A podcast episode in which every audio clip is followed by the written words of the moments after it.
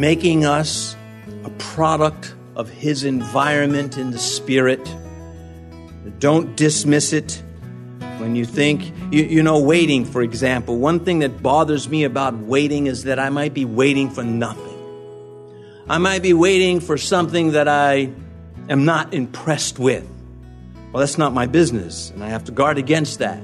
I have to understand it is your will be done, not my will be done, and be committed to that, whether I like it or not.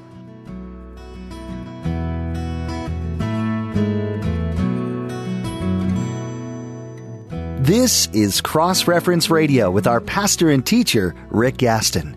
Rick is the pastor of Calvary Chapel, Mechanicsville. Pastor Rick is currently teaching through the book of Hebrews. Please stay with us after today's message to hear more information about Cross Reference Radio, specifically how you can get a free copy of this teaching. But for now, let's join Pastor Rick in the book of Hebrews, chapter 4, as he begins a brand new study called Scripture and Our Great High Priest. We will begin at verse 11, 11 through verse 16. So if you would turn there in your Bibles, let us therefore be diligent to enter that rest, lest anyone fall according to the same example of disobedience. For the Word of God is living and powerful and sharper than any two edged sword piercing even to the division of the soul and the spirit and of the joints and the marrow, and is a discerner of the thoughts and intents of the heart. And there is no creature hidden from his sight, but all things are naked and open to the eyes of him to whom we must give account. Seeing then that we have a great high priest who has passed through the heavens, Jesus, the Son of God, let us hold fast our confession. For we do not have a high priest who cannot sympathize with our weaknesses, but was in all points tempted as we are, yet without sin. Let us therefore come boldly to the throne of grace, that we may obtain mercy and find grace to help in time of need. Well, we look at the 11th verse again, where the writer is continuing making his point, and again, we will be reminding ourselves of this throughout our study in Hebrews that he is telling them, he is warning them, you cannot mix Christianity with anything else and still be left with Christianity. If you try, then you will forfeit whatever gains you made in Christ. You will lose it all. And so he is telling them throughout. He started off saying in the second chapter, in the first verse of the second chapter, he encouraged them. He said, Therefore, we must give the more earnest heed to the things we have heard, lest we drift away.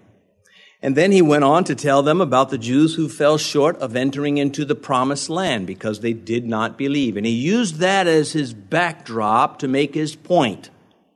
And so he's continuing that, and that's why he says, Let us therefore. He's joining what he is about to say with what he has already been saying. Now, it may take us several months to go through Hebrews, but that's not how it was written. You could probably read through it in about 15 minutes. I don't think you'll make it because if you're anything like I am when I read the scripture, I stop and I think. It starts to penetrate. It starts to dig into me. It causes me to stop. It would take a discipline to read through without pause. So he says, Let us therefore be diligent to enter that rest, lest anyone fall according to the same examples of disobedience. So he tells them to be zealous for Christ and not Judaism.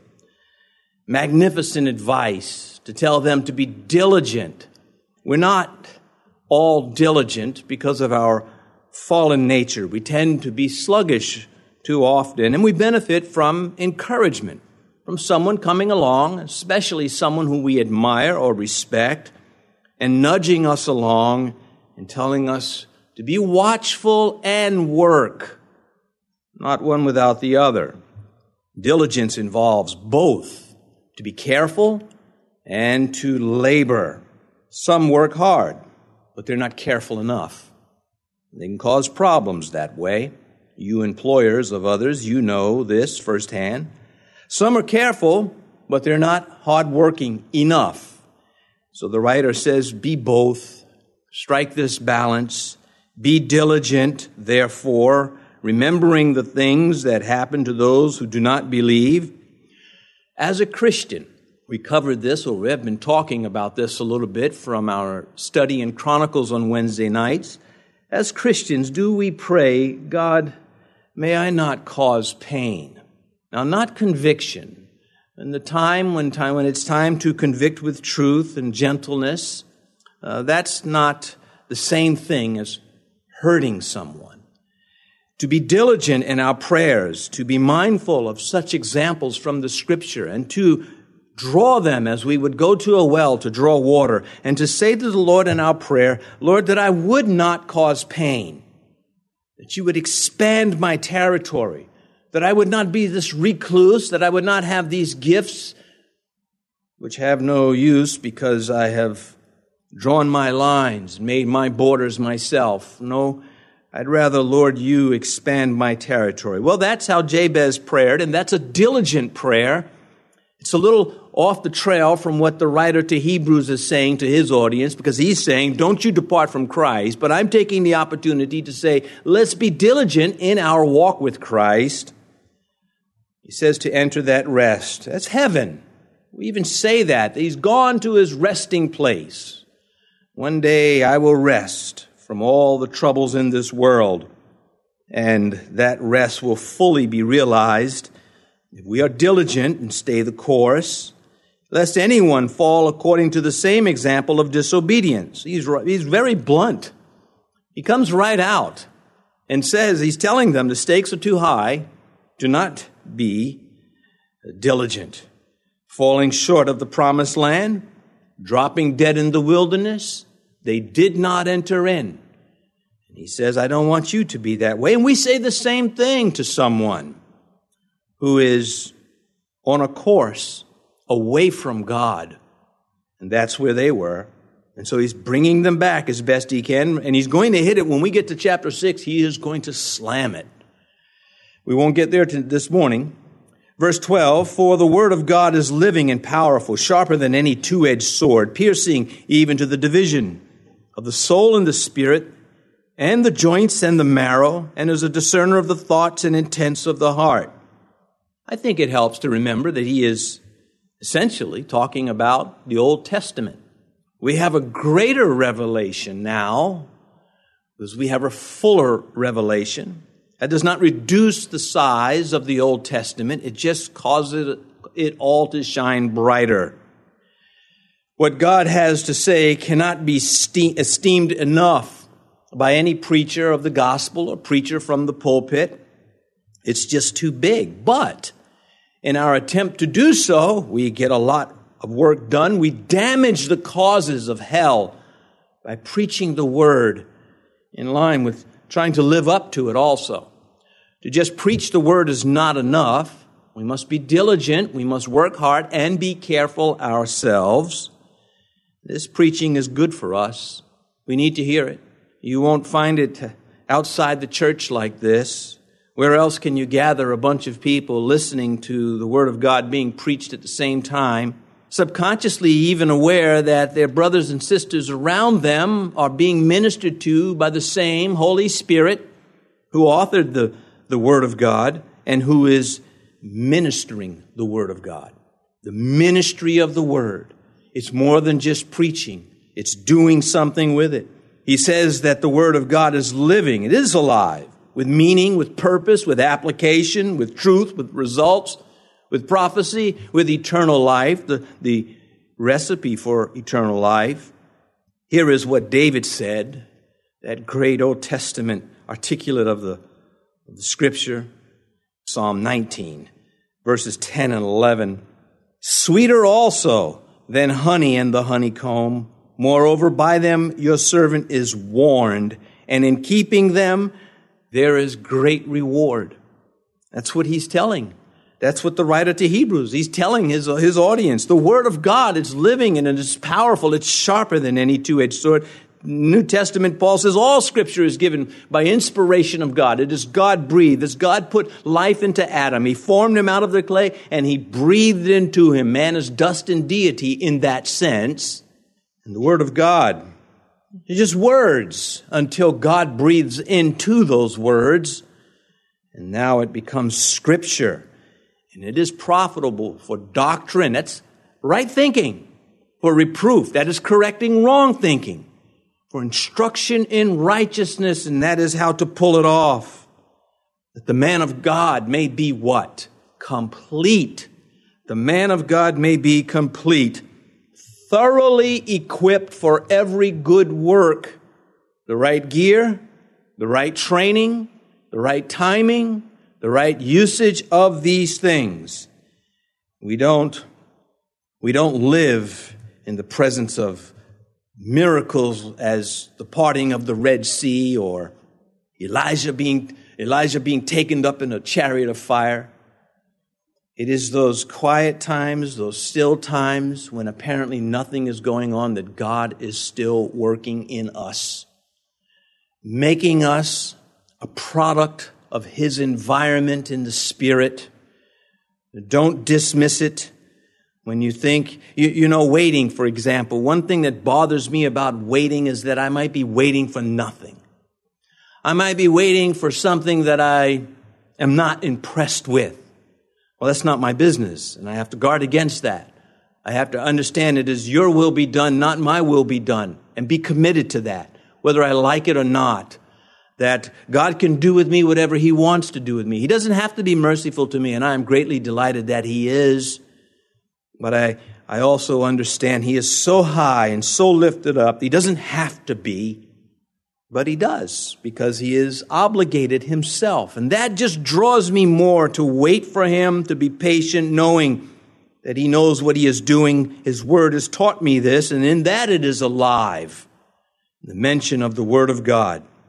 It should produce feelings in the believer of warmth and hope and excitement. It should stir us, even in our lowest moments. Psalm 119, verse 103 How sweet are your words to my taste, sweeter than honey to my mouth. And Job, I have not departed from the commandment of his lips.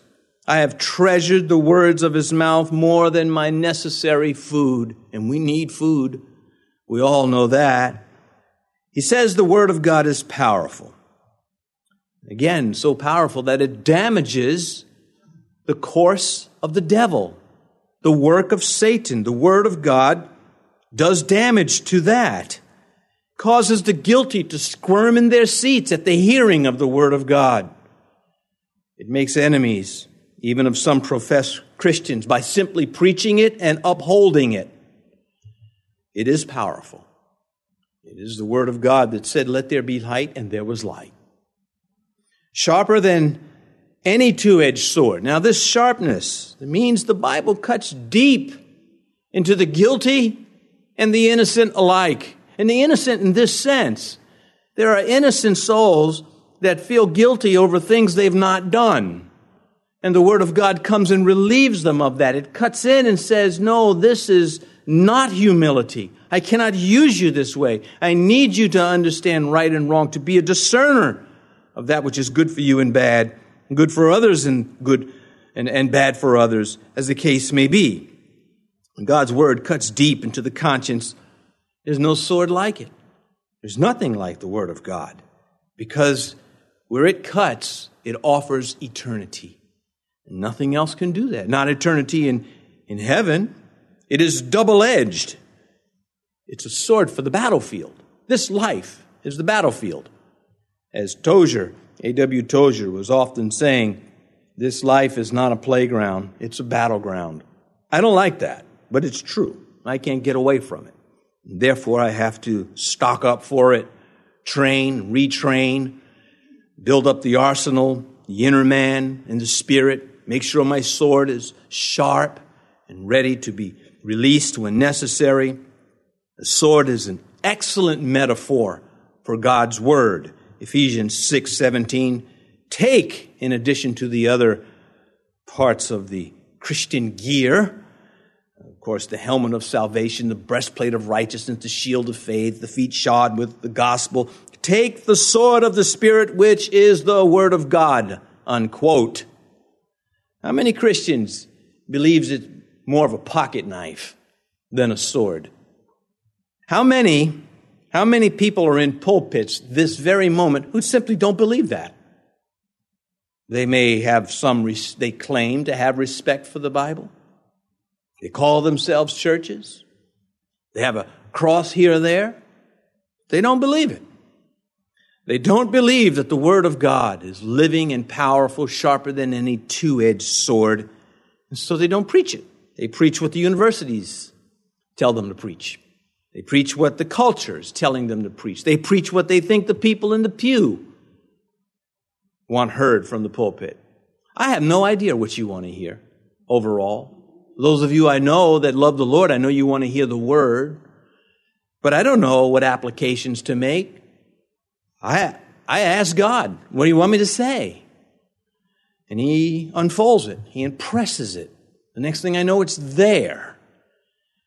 And that's how we conduct the ministry, one way, the ministry of the Word.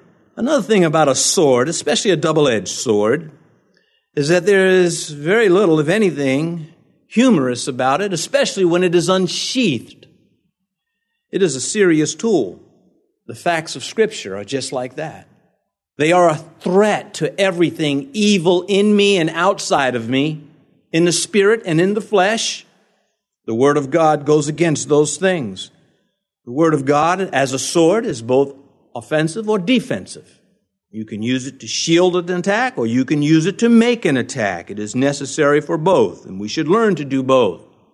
And those who use the Word of God can also be cut by the Word of God. It is double edged.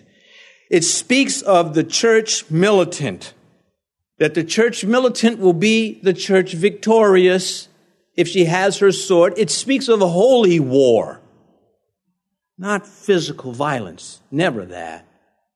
Spiritual violence to destroy the works of principalities and powers and spiritual wickedness in high places, to come against them. Psalm 149, verse 6. Let the high praises of God be in their mouth and a two edged sword in their hand. And the psalmist may have been speaking about violence also, saying, Let us praise the Lord and defend the land of the Lord. And under the Old Testament economy, that was totally permissible. But in the New Testament, we are not looking to cut people with a sword of violence, except to say violence to those ideas, to the lies of hell, to those ideas that con- are contrary and offensive to God, taking every thought into captivity to the obedience of Christ Jesus, Paul said in 2 Corinthians 10. And so the enemies of the church are not flesh and blood, but wickedness. Wickedness out of the mouths of the lost, wickedness in the hearts of the lost, wickedness of our own flesh. We take a sword to it. Scripture. Where would we be without it? Where would you who are saved be without God's word? Now, maybe, maybe there is someone here who is not a Christian, and you think this is uh, just rhetoric. You think it's just an alternate view. I'd hate for you to find out the hard way that you're wrong. You have an opportunity to find out the sweet as honey way or perish in your sin. The enemies of the church, there have never been a shortage of them. There won't be till Christ returns and purges the world of them. But for now, they are here, and our primary weapon is the sword. You can have people that are into praying and into doing good things, but if they have departed from the expressed will of God, which only comes to us through His Word as the final authority, then you have a problem. You can find people in other religions that want to do humanistic things or uh, goodness towards humanity that can pray, that can cut themselves and flog themselves in this way or that, but are totally disinterested in the Word of God that cuts, that is powerful. Proverbs tells us that Satan has a double edged sword too. And he's looking to cut you with it also. Speaking of the immoral woman, and it could be, it's just the immoral person. But in the end, she is bitter as wormwood, sharp as a two edged sword, Proverbs 4, uh, 5, verse 4. It is piercing. That means it gets in there, it penetrates. You know, the three wounds, the puncture, the laceration, and the abrasion. The puncture is the worst one. It gets in. And, well, of course, by degree, but uh, the soul and the spirit are pierced. That's where our life resides. Well, for some. Some just have a soul. They're, the only part of them alive, other than their flesh, is that part that interacts with other human beings. But they have no interaction with God because their spirit is dead. And if they think they do, it's a false God because they're not rightly related. They are not born again. That's offensive to those who object to the gospel. All offended you will be. And God is offended in return. You know, those people who act like they're offended at everything are, are they that dense? Do they not understand that they too can be an offense to someone? But it's all about them, right? Well, it's not. It's all about me, as it should be. Well, the part of us that deals with God is the Spirit. And if you're not born again, the Spirit is dead, and you are dead in your sin. But when God when you're born again, when God touches you from above, you come to life. Your spirit is alive now. And He divides these things. He separates them. They're, they're very detailed and complex to us, but not to God. People are, even Christians, the best of us, are very complex at times, but not to God. We were created, as I mentioned, from the dust. And then uh, God breathed into us his life. He gave us life that He has, and He offers to us the, identical eternity going forward that He has. And He invites all to come and get it, and those again who don't are judged. He says of the joints and the marrow, there are the intricate details. His scripture finds no part of us unreachable. We're talking about the Bible. And the writer is saying to the Jews, therefore be diligent to remember your scripture as I've been quoting to you. To you who've been thinking about going back to the temple to offer sheep when Christ was crucified for you. You better pay attention to the word of God because therein are the blessings and the judgments. It is a discerner. That Greek word, kritikos, it means it is a critic. We get our English word critic from that Greek word. There are those who think that they are criticizing the scripture, but in the end, the scripture is criticizing them. It is the supreme critic, and that's how it penetrates. The Bible says, out of the abundance of the heart, the mouth speaks, and what is in the heart defiles the man. You read those words and you can't help but saying that is true. I don't need a scientist to tell me that. I don't need a preacher to tell me that. I know it's true from my own experience, my own heart. God's word judges men. No matter what they say or think, God's word judges them. And in that, it is living and it is powerful. It is sharper than any two edged sword, pierces even to the division of the soul and the spirit and of the joints and of the marrow. It cuts all the way through if necessary. It will sever limbs if necessary. Verse 13, I'll pause here a moment. Remember, we said there's nothing humorous about a sword unsheathed.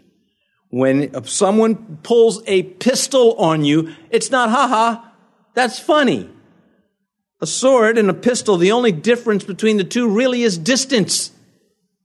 One can cut a thousand feet away. The other cannot. Well, maybe a thousand feet. I mean, Derringer wouldn't be able to do that, but still has a greater reach. Verse 13. Well, let me close that up in case, huh? What were you talking about? The scripture is serious business. Just as serious as someone pulling a weapon on you. God's word is a weapon on sin. And if you are enjoying sin, if you have not repented about it, if you are careless about a relationship with Christ, that sword is drawn on you. You've been listening to Cross Reference Radio, the daily radio ministry of Pastor Rick Gaston of Calvary Chapel in Mechanicsville, Virginia. As we mentioned at the beginning of today's broadcast, today's teaching is available free of charge at our website. Simply log on to crossreferenceradio.com. That's crossreferenceradio.com. We'd also like to encourage you to subscribe to the Cross Reference Radio podcast. Subscribing ensures that you stay current with all the latest teachings from Pastor Rick. You can subscribe at crossreferenceradio.com or simply search for Cross Reference Radio in your favorite podcast app. Tune in next time as Pastor Rick continues teaching through the book of Hebrews right here on Cross Reference Radio.